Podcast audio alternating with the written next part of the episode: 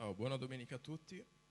Sentite la voce un po' roca è perché oh, mi sono sgolato adesso per cantare, perché quando c'è da lodare il Signore mi piace farlo con, con gioia. E intanto che cercate il testo che vedremo stamattina, vi racconto una storia. Parleremo stamattina del Salmo 23 e intanto che lo cercate in mezzo alla Bibbia, vi racconto una storia che a mia volta ho sentito, che mi è piaciuta molto e quindi la voglio utilizzare come introduzione del messaggio di questa mattina. In pratica un altro predicatore raccontava che eh, a metà del secolo scorso per una radio americana avevano, stavano cercando delle persone che potessero leggere la Bibbia in maniera espressiva, un po' come quello che si sta cercando di fare nel gruppo di lettura biblica che stiamo portando adesso avanti da inizio anno ehm, all'interno del gruppo cristiano e quindi hanno indetto un concorso per cercare le, ottimi lettori che potessero leggere diciamo, quotidianamente la parola di Dio. E fu scelto come testo diciamo, di riferimento per vedere la qualità del lettore il Salmo 23.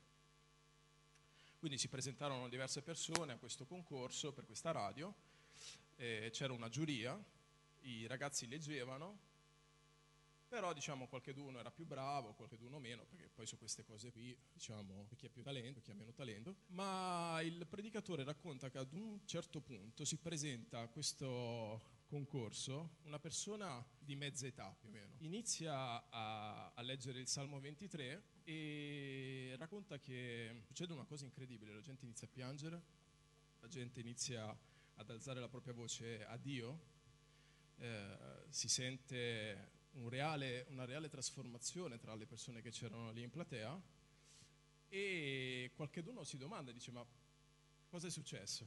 Perché quelli che hanno letto prima non hanno, avuto lo stesso, non hanno sortito lo stesso effetto di questo lettore ultimo che si è presentato?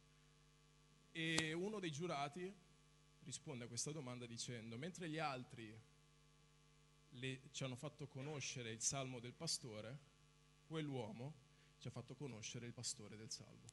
E questa mi sembrava un'ottima introduzione perché anche il mio obiettivo questa mattina non è farvi conoscere il salmo del pastore, ma alla fine di quello che leggeremo insieme portarvi a conoscere di più il pastore del salmo. Perché l'obiettivo di ogni parola che troviamo all'interno della scrittura è quello di farci conoscere meglio e di più il nostro Signore e quindi l'obiettivo di questa mattina è sicuramente questo Vorrei che pregassimo ancora un'altra volta, non vi chiedo di alzarvi perché io che soffro di dolore alle ginocchia so che questo continuo su e giù può essere faticoso, ma vorrei che prendessimo qualche secondo per chiedere al Signore di aprire il nostro cuore, aprire la nostra mente. Signore, tu questa mattina sappiamo che sei qui in mezzo a noi, perché dove la tua Chiesa si riunisce tu sei lì, Signore. E io ti prego, Padre, che questa mattina attraverso queste parole che leggeremo insieme, le persone qui presenti possano conoscere meglio il pastore di questo salmo, Signore. A te tutta la gloria, a te tutto l'onore, Signore, e che questo tempo che trascorreremo insieme sia un tempo di refrigerio e di benedizione per ognuno di noi. Amen. Bene, spero che nel frattempo abbiate già trovato il Salmo 23. Chi c'ha il cellulare è più facile. Ebbene, quindi iniziamo la nostra lettura del Salmo che dice Salmo di Davide, il Signore è il mio pastore e nulla mi manca. Egli mi fa riposare in verdeggianti pascoli, mi guida lungo le acque calme. Egli mi ristora l'anima, mi conduce per sentieri di giustizia e per amore del suo nome. Quando anche camminassi nella valle dell'ombra della morte, io non temerei alcun male, perché tu sei con me. Il tuo bastone e la tua verga mi danno sicurezza. Per me tu imbandisci la tavola sotto gli occhi dei miei nemici cospargi di olio il mio capo, la mia bocca e la mia coppa trabocca. Certo, beni e bontà mi accompagneranno tutti i giorni della mia vita e io abiterò nella casa del Signore per lunghi giorni. Amen.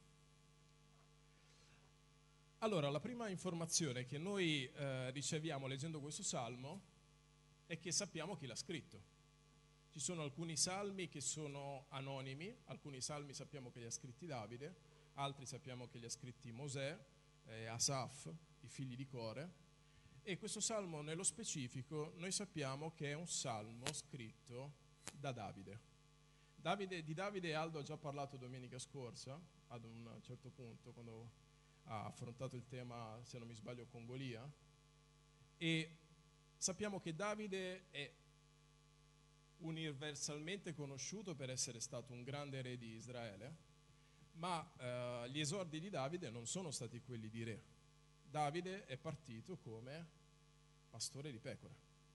Anzi, quando il profeta Samuele si presenta a casa di Isai per cercare l'uomo di Dio che doveva ungere, eh, passa in rassegna tutti i figli di Isai, finché li ha passati tutti, e, e Samuele chiede ad Isai, dice, ma sono son tutti qua i tuoi figli?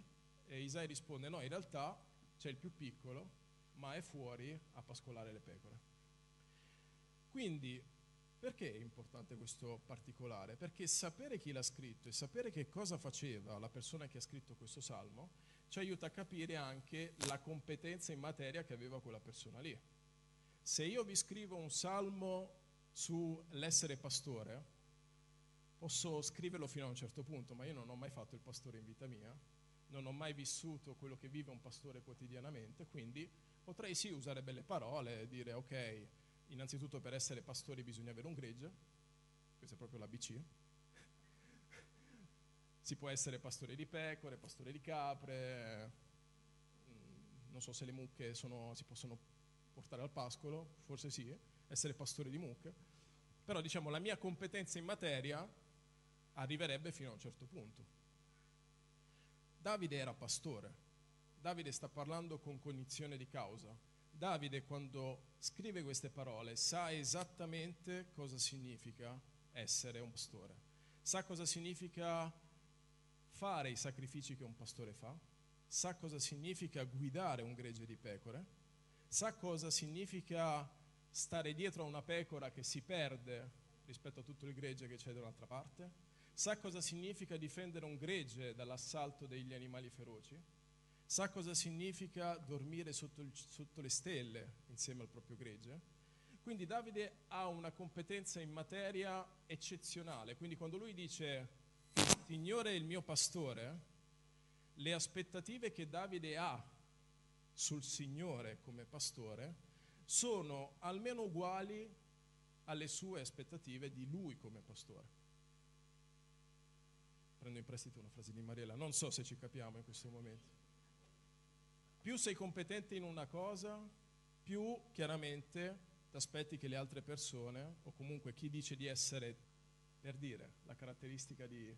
Tante volte noi abbiamo la salvezza a portata di mano, ma siamo disposti a morire nel peccato piuttosto che afferrarci a quella salvezza che è lì a disposizione. E quindi il Signore cosa fa? Ci guida lungo le acque calme in modo che possiamo trovare un luogo tranquillo dove riposare la nostra anima, dove riposare noi stessi e dove poter recuperare le nostre forze. Ma la vita non è fatta solo di verdeggianti pascoli, la vita non è fatta solo di acque calme. Sarebbe bello se la vita fosse solo, fosse solo così. Un giorno la nostra vita con il Signore, quando tornerà, sarà fatta solo di verdeggianti pascoli e di acque calme luogo dove dice la scrittura, egli mi ristora l'anima, mi conduce per sentieri di giustizia, per amore del suo nome. Ora, questi sentieri di giustizia sono sentieri dove la strada è una strada buona.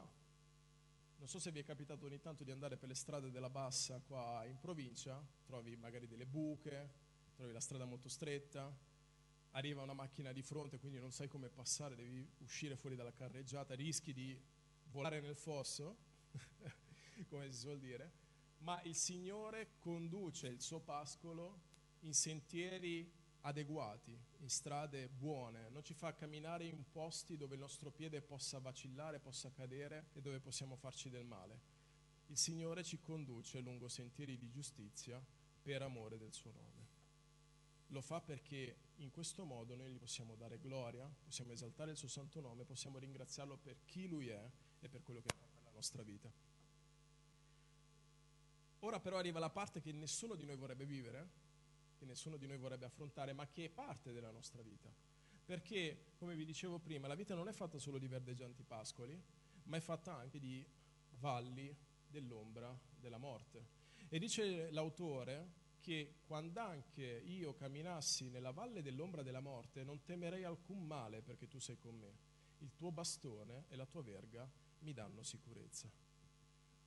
Ora vi faccio una domanda, anzi guardando il testo insieme, stiamo parlando della valle della morte o della valle dell'ombra della morte?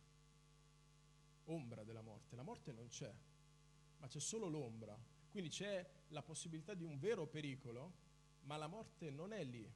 Perché la morte non è lì? Perché noi siamo insieme al buon pastore che vigila sulle nostre vite, che ci tutela e che ci protegge e dice quando anche, quel quando anche sicuramente succederà che ogni tanto io camminerò per la valle dell'ombra della morte, non temerò alcun male perché tu sei con me.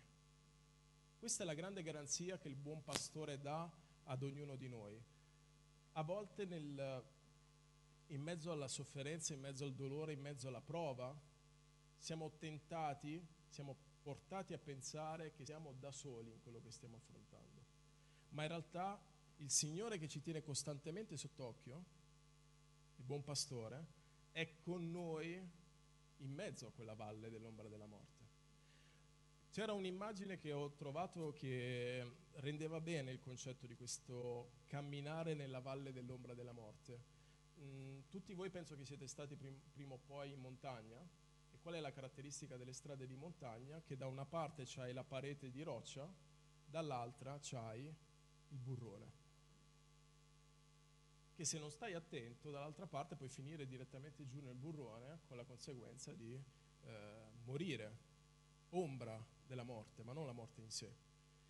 E eh, c'era questa immagine che faceva vedere un, una piccola stradina che, si, che passava in mezzo a una vallata e c'era un pastore davanti e dietro di lui c'era tutto il suo gregge in fila indiana che camminava seguendo il pastore in questa stradina molto stretta, con la, da una parte il precipizio e le pecore che seguivano il pastore camminando in quella direzione.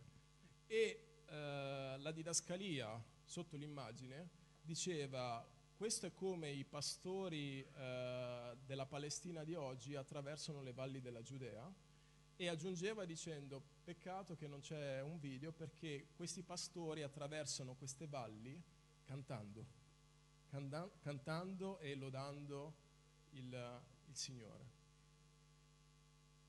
Quando camminiamo nella valle dell'ombra della morte non ci viene da cantare, non ci viene tantomeno di lodare il Signore, ma se abbiamo la fiducia che Lui è con noi, che Lui è di fianco a noi ad attraversare quella, quella valle, allora anche in mezzo alla valle dell'ombra della morte noi possiamo lodare il Signore, possiamo innalzare la nostra voce e ringraziarlo per quello che Lui fa per noi perché non ci lascia mai da solo e dice lo scrittore, io non temerò alcun male perché tu sei con me, il tuo bastone e la tua verga mi danno sicurezza. Ora, la verga è uno strumento di giudizio, perché la verga è quello strumento che usa il pastore quando la pecora esce fuori dal, dal percorso, papam, batosta sulla pecora e la pecora torna in careggiata la pecora l'altra si gira, magari non mi vede, non mi vede, non mi vede, eh, papam, batosta sulla pecora e la pecora torna incareggiata. A volte le botte che ci dà il Signore non sono per il nostro male. Dice la scrittura che il Signore corregge i figli che ama. Se noi, e, e aggiunge la scrittura, chi non viene corretto dal Signore è perché non è figlio Ora, se nella nostra vita stiamo affrontando una correzione, stiamo affrontando un momento in cui il Signore ci vuole insegnare qualcosa, ringraziamo Dio per la sua correzione, ringraziamolo per quello che sta facendo per noi, perché sta, ci sta riportando in carreggiata, sta riportando su quei sentieri di giustizia nel quale Lui vuole che noi continuiamo a camminare giorno dopo giorno. E l'altro strumento che dice Davide che gli porta sicurezza è la, il bastone del pastore. Il bastone del pastore è un bastone particolare perché solitamente è fatto a forma di uncino, sulla parte in alto è, è, è girato. E, e a che cosa serviva quello strumento? Le pecore a volte uscendo fuori dalla careggiata, finivano giù in un fosso, in una buca. E quindi il pastore cosa faceva? Con quel bastone a forma di uncino si calava nel, nel buco, lo metteva sotto la pancia della pecora e la tirava su, riportandola in, in careggiata. Quindi due cose usa il Signore per tenerci al sicuro e per farci sentire al sicuro quando camminiamo con Lui. Usa la sua verga, cioè la sua correzione, per dire figlio mio, io ti amo e tutti noi che siamo stati figli siamo stati corretti, tutti noi che siamo genitori correggiamo i nostri figli per amore nei loro riguardi. E la seconda cosa che il Signore utilizza è questo bastone di soccorso. Quando una pecora finisce in un fosso non c'è modo di uscire fuori, non è capace di uscire da quel fosso da solo. A volte ci troviamo a vivere situazioni in cui diciamo non ce la facciamo da soli ad uscire da qua dentro, non c'è modo che io ce la possa fare da solo ad uscire da qua dentro. Ed è lì che il Signore dice affidati al mio bastone, aggrappati al mio bastone, io ti voglio tirare fuori da quella fossa con il mio bastone. E aggiunge Davide, per me tu imbandisci la tavola sotto gli occhi dei miei nemici e cospargi di olio il mio capo e la mia, bocca, e la mia coppa trabocca. Per me tu imbandisci la tavola sotto gli occhi dei miei nemici. È inutile dirvi che nemici ne avremo sempre nella nostra vita. Magari non abbiamo persone che sono proprio nostri nemici da dire, ah, io quella persona lì la voglio vedere morta. Magari non abbiamo nemici da questo punto di vista qua, ma possiamo dire di avere persone che non fanno il tifo per noi.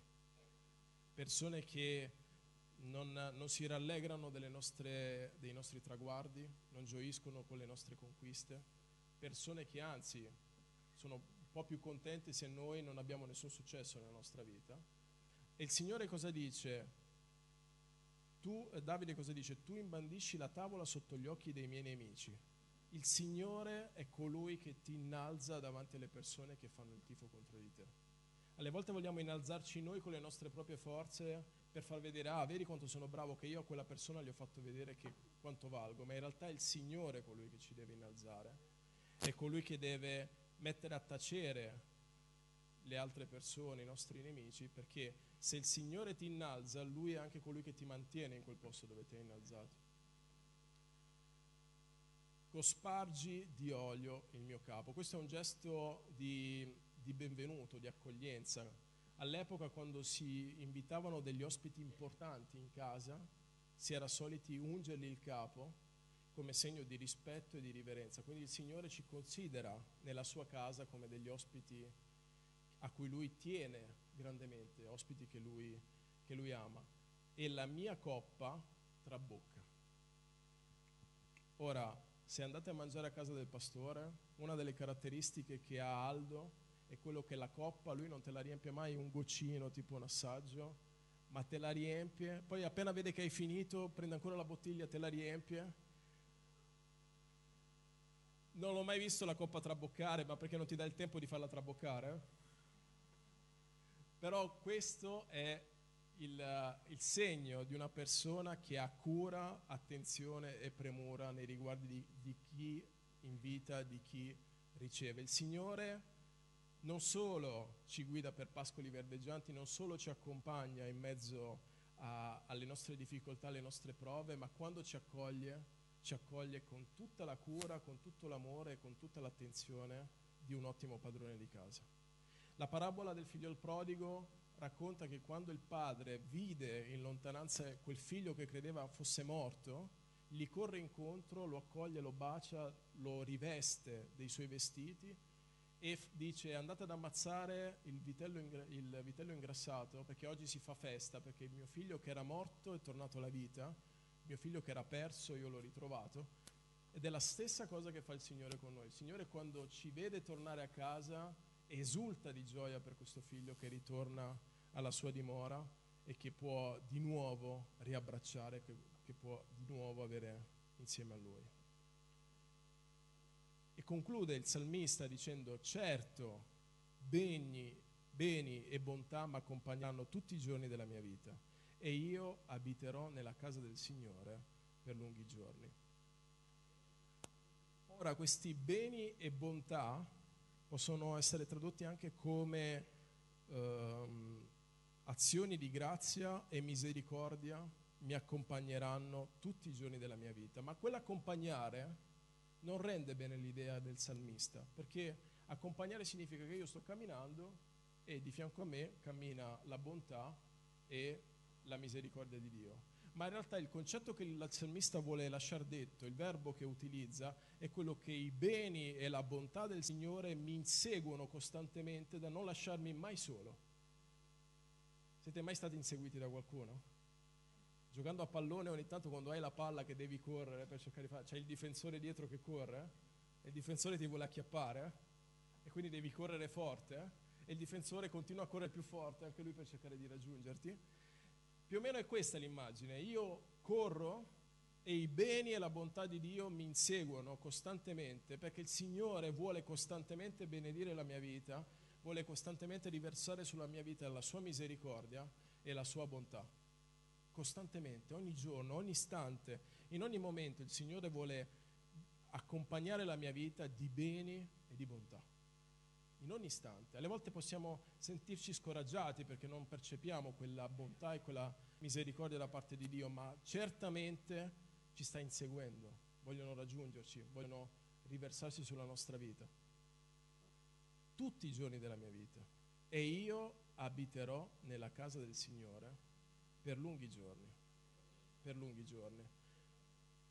Noi abbiamo una casa che non è quella che stiamo vivendo adesso abbiamo un luogo che non è quello che stiamo vivendo adesso, ma Gesù ha detto io devo tornare al Padre per prepararvi un, un posto, una casa, e quando quel posto sarà pronto io ritornerò e vi accoglierò presso di me e voi non ve ne andrete mai più, non vi allontanerete mai più. Quella è la dimora a cui noi stiamo puntando, è la dimora che noi dobbiamo desiderare ed è lì che noi abiteremo con il Signore per sempre, per lunghi giorni, vuol dire per sempre, per l'eternità. Il Signore vuole che noi viviamo costantemente alla sua presenza. Che dire? C'è una, una cosa che adesso spetta a noi, dobbiamo desiderare di essere quelle pecore del, del gregge di Dio. Dobbiamo desiderare di far parte di quel gregge che il Signore chiama costantemente, la cui voce risuona ormai da, mil, da millenni. Il Signore chiama persone di ogni lingua di ogni nazione a far parte di questo gregge, a dire vieni, fai parte della mia casa, fai parte del mio popolo, fai parte della mia gente. E se oggi ancora non abbiamo arreso la nostra vita al Signore, approfittiamo di questo momento mentre i musicisti salgono per uh, accompagnarci con la musica, approfittiamo di questo momento per dire Signore, io voglio far parte del tuo gregge voglio essere una tua pecora, Signore, voglio che tu sia il mio buon pastore. Signore, io ti metto davanti la nostra congregazione questa mattina, Padre, ti metto davanti le persone che sono qui quest'oggi. Non conosco la storia e la vita di ognuno di loro, Signore, ma so che tutti quanti noi abbiamo bisogno di far parte del tuo gregge, Padre. So che tutti quanti noi abbiamo bisogno di riconoscerti come nostro Salvatore, come nostro Dio, come colui che ci ama di un amore eterno, come colui che ci prende per mano e ci conduce verso verdeggianti pascoli. Signore, noi abbiamo bisogno di te nei momenti di prova, nei momenti di difficoltà, quando ci sembra di morire in quella valle dell'ombra della morte, Signore, ma in realtà sappiamo che tu sei con noi, che tu sei al nostro fianco che sei tu che cammini davanti a noi, che ci mostri la via e che ci sostieni ogni giorno, Signore. Forse non sto vivendo in questo momento i tuoi beni e la tua bontà, Signore, ma so che tu prepari una tavola per me davanti ai miei nemici. So che tu sei colui che mi incoraggia e mi sostiene, Signore. So che è per me la promessa di abitare nella tua casa per lunghi giorni. Voglio viverla già adesso quella promessa, Signore. Voglio già da ora impegnarmi con te, Padre. Accettami nel tuo gregge, Signore. Cambia la mia vita. Correggimi quando serve, Signore. Tirami fuori da quella fossa quando, devo, quando cado, Signore. E non so come uscirne più. Che il tuo bastone e la tua verga, come dice il salmista, mi siano di conforto e di sicurezza, Signore. E se camminerò nella notte, Signore, so che non temerò niente perché tu sei con me. Grazie per la tua misericordia e bontà, Dio. Grazie per come tu mi hai amato per primo, per come il grande pastore delle pecore ha dato la sua vita per me. Grazie Signore Gesù.